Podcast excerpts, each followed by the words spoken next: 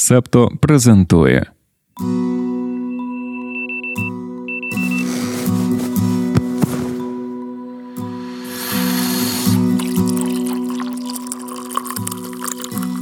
Понеділок, 20 листопада 2023 року. Ранкове допіо. Випуск 193.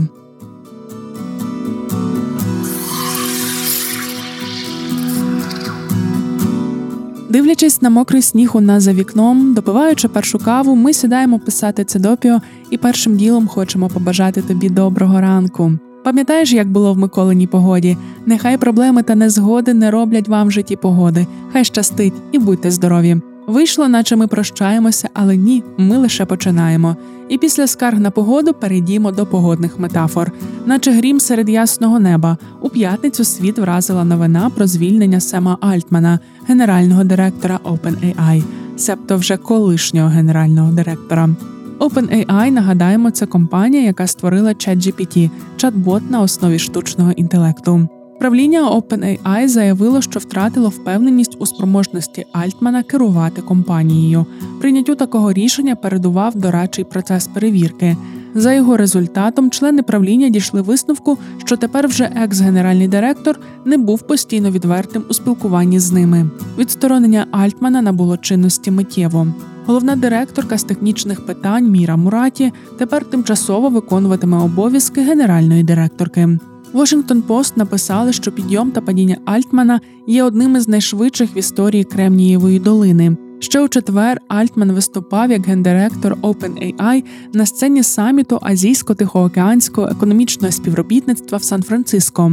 Минулого тижня під гучні оплески сотень своїх підлеглих він представив нову дорожню карту для компанії на її першій великій конференції. Менш ніж за рік він пройшов шлях від не надто успішного засновника стартапу, переосмисливши себе як інвестора в малій компанії до одного із найвпливовіших світових бізнес-лідерів. Хоча Альтман і був одним із засновників OpenAI, він заявив, що не володіє акціями компанії. OpenAI запустили у 2015-му як некомерційну організацію, щоб уберегти передовий штучний інтелект від рук монополістичних корпорацій та іноземних урядів. У 2019-му, після великих інвестицій від Microsoft, організація перейшла на структуру обмеженого прибутку. Будучи генеральним директором, Альтман продовжував інвестувати в інші бізнеси, наприклад, у компанію Helion, що займається ядерним синтезом, і стартап Humane, що розробляє обладнання для штучного інтелекту. Згідно з даними PitchBook, упродовж років екс-директор OpenAI зробив десятки особистих інвестицій у стартапи, зокрема 12 за 2023 рік. Microsoft, яка є найбільшим інвестором OpenAI, заявила, що відхід Альтмана не вплине на це партнерство. Washington Post пишуть, що спілкувалися на умовах анонімності з особою, яка обізнана ситуацією, і яка повідомила, що Microsoft почула про несподівану новину лише за кілька хвилин до її публікації. Сам Сем Альтман написав декілька твітів чи то постів у колишньому твіттері нині X щодо свого звільнення. Зокрема, зазначив, що найбільше йому подобалося у OpenAI працювати з дуже талановитими людьми. Також поділився, що день звільнення став для нього специфічним досвідом, наче я, будучи живим, читав панегірик на свою честь, приголомшливий виплеск любові.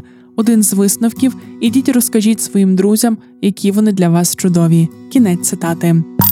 Якщо вже ми почали з технологічних новин, то ще відразу розповімо, що Microsoft та Apple співпрацюють, щоб зробити свої продукти більш сумісними з конкурентними системами. Microsoft створила застосунок Windows, доступний для iPhone, iPad або Mac. Наразі опція працює в демо-версії та лише для бізнес-клієнтів, але очікується, що згодом вона стане доступною для всіх. Apple оголосила, що дозволить iPhone більш плавно обмінюватися повідомленнями з пристроями Android, сповіщення про прочитання, зображення та відео, а також інтернет-дзвінки між двома системами стануть легшими.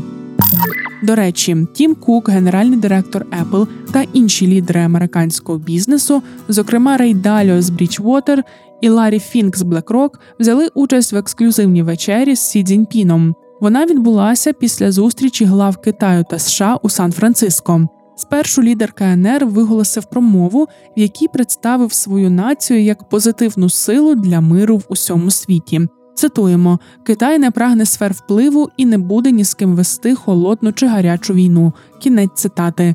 Чи не здається тобі, що під такі слова з уст ці дуже просто вдавитися? Блумберг пише, що події організували в межах зусиль влади Китаю залучити більше іноземних інвесторів, звідси і риторика голуба миру. Разом з найуспішнішими підприємцями на вечерю завітали міністр торгівлі США Джина Раймондо та посол США в Китаї Ніколас Бернс. Сам Сі Цзіньпін сидів за окремим столом, але самотньо йому не було, адже поруч були охоронці. Вони слідкували, щоб ніхто не міг підійти до лідера Китаю. Ну знаєш, ще би хтось з бізнес-лідерів випив ігристого і давай чіплятися з питаннями, пане Сі, а як там справи уйгурів? Можливо, ви би перестали їх геноцидити.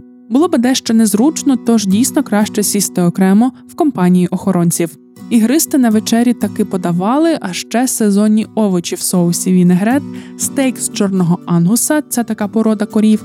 А на десерт був ванільний заварний пиріг.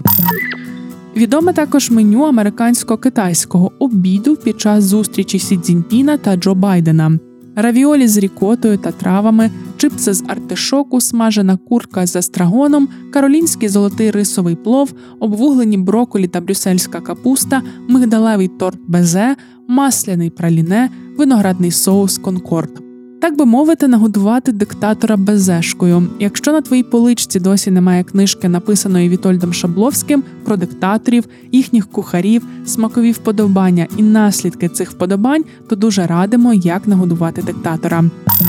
Ну, якщо вже нас затягнуло до гастрономічної теми, то також не можемо не згадати, що минулого четверга стартував другий сезон подкасту Голодним не слухати. Його ведуча Настя Іванцова, фудблогерка та фактчекерка, розповідає про продукти, які ти точно знаєш. У першому епізоді нового сезону йдеться про олію.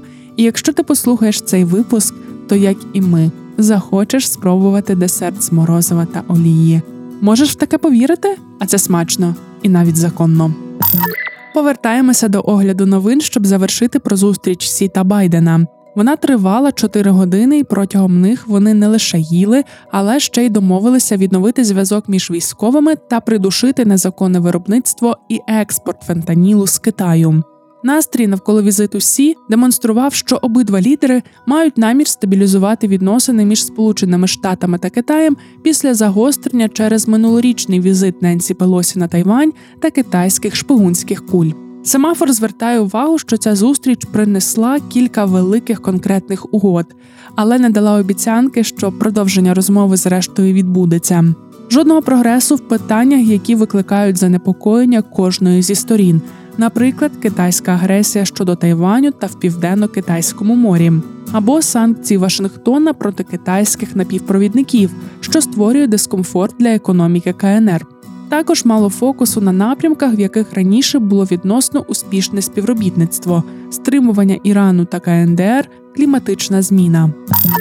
Продовжуємо про Байдена та майбутні вибори. На цьому етапі кампанії його штаб робить ставку на телевізійну та цифрову рекламу у фіолетових штатах. Про фіолетові або хиткі штати і, взагалі, про кольорові позначення штатів ми розповідали у 98-му випуску ранкового допіо. Якщо цікаво, послухай зараз коротко. Червоний штат той, де виборці переважно голосують за республіканську партію, блакитний за демократичну. А фіолетові це штати, в яких кожен кандидат чи кожна кандидатка від будь-якої з партій має шанси на перемогу. Саме там змагаються демократи та республіканці, себто червоні та блакитні. Змішуючись, ці кольори утворюють фіолетовий. І ось на телевізійну та інтернет-рекламу у фіолетових штатах кампанія Байдена цьогоріч вже витратила понад 50 мільйонів доларів. Ця цифра вказує на відхід демократичної партії від стратегії, якої дотримувалися з часів кампанії Обами 2012 року. Тоді ще за 18 місяців до голосування інвестували мільйони в місцевих організаторів кампанії, щоб підтримувати живу взаємодію з виборцями. Кампанія Байдена майже нічого наразі не вкладає у цю компоненту. Його команда зосереджена на ідеї, що американці та американки більше ніж будь-коли проводять часу в інтернеті та смартфонах, і зустріч в цих місцях є такою ж важливою, як наживо. Щоб охопити виборців Аризони та Вісконсину в цифровому світі, кампанія Байдена запускає пілотні ініціативи з розповсюдження контенту та співпраці з мікроінфлюенсерами. Після цієї хвилі онлайн-кампанії наступного року планується підсилення офлайн складовою. Речник кампанії Байдена Сет Шустер відповів на порівняння з підходом Обами. Цитуємо: ми будуємо кампанію, щоб перемогти в листопаді наступного року, а не на минулих виборах. Кінець цитати. Працівники кампанії Обами кажуть, що організація місцевих команд була ключовою частиною політичної ідентичності Обами, але не для Байдена. Щодо публічного образу Байдена, то можливо його підсилять, не повіриш, але тіктоком. Аксіос написали, що розмовляли з двома людьми в темі, і ті їм повідомили, що команда Байдена зважує, чи варто доєднуватися до цього соціального медіа, щоб краще взаємодіяти з молоддю. Дискусії у штабі ведуться на тлі опитувань, які показують, що президенту потрібно посилити свою привабливість для виборців молодше 30 років. Вимальовується дуже цікава ситуація. Республіканці здебільшого не використовують TikTok, мотивуючи це належністю платформи Китаю. Деякі демократи натомість дуже добре налаштували взаємодію зі своїми аудиторіями саме завдяки цій мережі. Ти можеш пам'ятати, що наприкінці весни відбувалися слухання в конгресі. Тоді чимало розмов велося про заборону Тіктока у США. Детальніше про це можна послухати у 132-му випуску ранкового допіо. Адміністрація Байдена намагається регулювати платформу та заборонила її використання на державних пристроях. Кандидати в президенти від республіканської партії Нікі Гейлі та Рон Де Сантіс проводять кампанію за заборону Тіктока в Сполучених Штатах, називаючи його китайською операцією впливу. Буде дуже іронічно і нетривіально, якщо за таких умов Байден заведе собі там акаунт. Здається, для перемоги потрібні нетривіальні кроки. Ми будемо раді бачити відеоролики американського президента у своїй стрічці. Про TikTok маємо ще одну новину. Вона буде у стіках, але зараз про вже сьогодні згадану Нікі Гейлі, кандидатку від республіканської партії. Зверни увагу на це ім'я. Якось розповімо про неї більше, але наразі лише скажемо, що минулого тижня з'являлися повідомлення, що фінансові донори республіканської партії саме в пані Гейлі бачать спроможну альтернативу Трампу.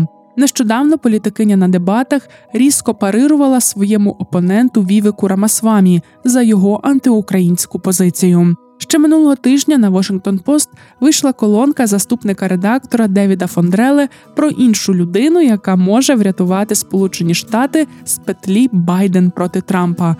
Приготуйся, йдеться про Двейна Скелю Джонсона, актор, колишній футболіст та реслер, підприємець. Про те, що ж такого особливого в ньому та чи піде скеля у політику, розповідаємо спільноті Септомедіа. Усе як завжди, підписуєшся на Patreon чи BuyMeACoffee і протягом місяця можеш слухати весь ексклюзивний контент. Оформивши підписку, ти також отримаєш доступ до всіх попередніх секретних фрагментів. Упс, цю частину можна послухати лише на Патреоні. Доєднуйтеся до спільноти, щоб отримати доступ.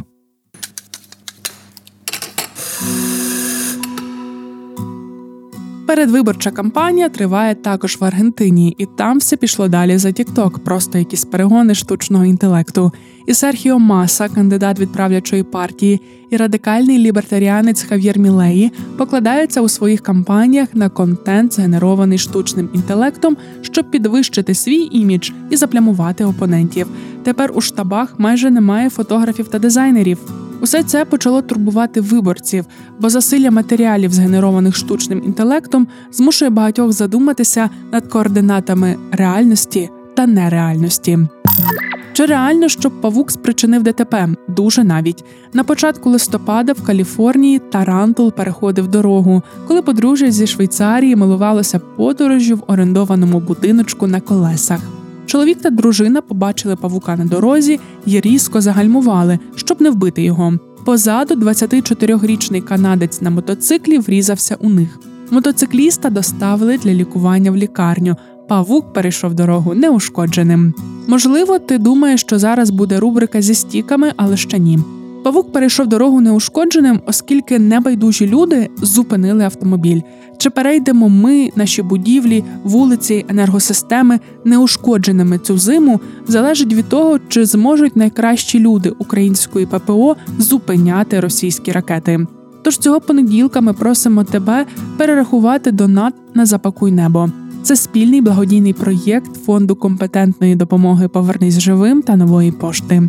Разом вони збирають 330 мільйонів гривень, щоб підсилити протиповітряну оборону та забезпечити повітряне командування центр сучасними засобами зв'язку і рухомими пунктами управління. Запакуй небо допоможе силам ППО реагувати на небезпеку за лічені секунди, а не хвилини. 80% від необхідної суми вже є. В описі до подкасту ми залишаємо лінки на банку цього проєкту та сторінку платіжної системи, де також можна перерахувати кошти. Пам'ятай, що маленького донату не буває, твоя гривня також працює. Перераховуй свій благодійний внесок на запакуй небо і розповідай про це у своїх соціальних мережах. Можливо, твої друзі та подруги ще не чули про такий збір. Дозволь їм дізнатися та доєднатися до такої важливої справи. Стіки до ранкової кави про події стисло.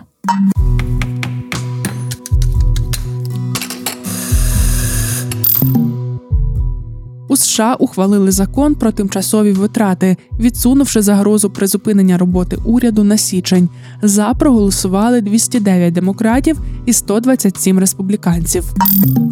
Президент Південної Кореї Юн Сук Йоль називає фейкові новини ворогом, який загрожує демократії в країні і бореться з дезінформацією, але це викликає занепокоєння. Критики політика стверджують, що він перешкоджає свободі слова та змушує журналістів мовчати. Президент, який раніше був прокурором, звертається до судових позовів, державних регуляторів, кримінальних розслідувань, щоб в ім'я боротьби з дезінформацією перешкодити роботі змі. З моменту обрання пана Юна минулого року поліція та прокурори неодноразово проводили обшуки в домівках журналістів і редакціях медіа. Він починав як дружній до змі президент, але ця відкритість тривала недовго. Усе почало змінюватися після того, як минулого року південнокорейська телекомпанія MBC опублікувала запис, на якому президент використовує лайку для опису американських законодавців. Опитування, проведені нещодавно серед медійників Південної Кореї, засвідчують, що за президентства Юна рівень свободи слова погіршується. Верховний суд Сполученого Королівства постановив, що політика британського уряду, яка передбачала перенаправлення шукачів притулку до Руанди, була незаконною. У рішенні сказано, що східноафриканську країну не можна вважати безпечною. Європейська комісія та американські компанії Apple, Disney, Warner Bros. Discovery і IBM призупиняють рекламні контракти з X, раніше Twitter, через антисемітизм на платформі. Усе почалося з того, що Ілон Маск підтримав твіт, в якому йшлося про те, що спільноти євреїв поширюють ненависть до білих людей. Потім також знайшлися випадки, коли платформа показувала рекламу поруч з публікаціями, де цитують Гітлера, звеличують нацистів і заперечують Голокост. Через зміну клімату найменший лебідь у Європі змінює свої міграційні моделі. За міграціями лебедів Бевіка, які розмножуються в Арктиці і переміщуються до Сполученого Королівства, спостерігають уже майже 60 років. З підвищенням температури щорічне поголів'я тих, хто досягає британських земель та водойм, з 700 птахів скоротилося приблизно до 100. Лебеді більше мігрують до Німеччини та Нідерландів.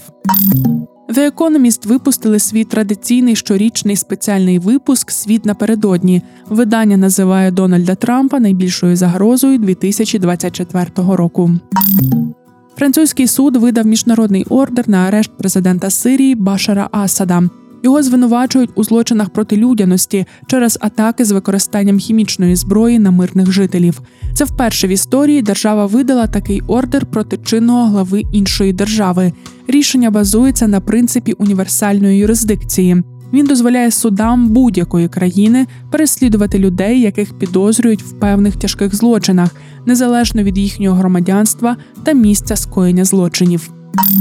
Лист Усами Бін Ладена до американського народу, в якому він намагався виправдати теракти 11 вересня, аргументом про так званий єврейський контроль над капіталом став вірусним у Тіктоці. Користувачі та користувачки почали його масово поширювати, частково погоджуючись з написаним. Зрештою, британське видання The Guardian, яке опублікувало лист Бін Ладена з супровідною статтею 21 рік тому, зараз видалило його. Речник видання пояснив, що вірусна хвиля спричинила поширення листа без оригінального контексту. Це був 193-й випуск ранкового допіо. Я Дарина Заржицька. Над подкастом також працювали Ангеліна Паращина, Антон Ткачук, Тарас Галаневич, Марк Мостовий, Олег Левій, Аня Ткачук, Олена Паплинська. Почуємося, солодашко. Ви прослухали подкаст Ранкове допіо. Шукайте септо в соцмережах, діліться враженнями та розповідайте іншим.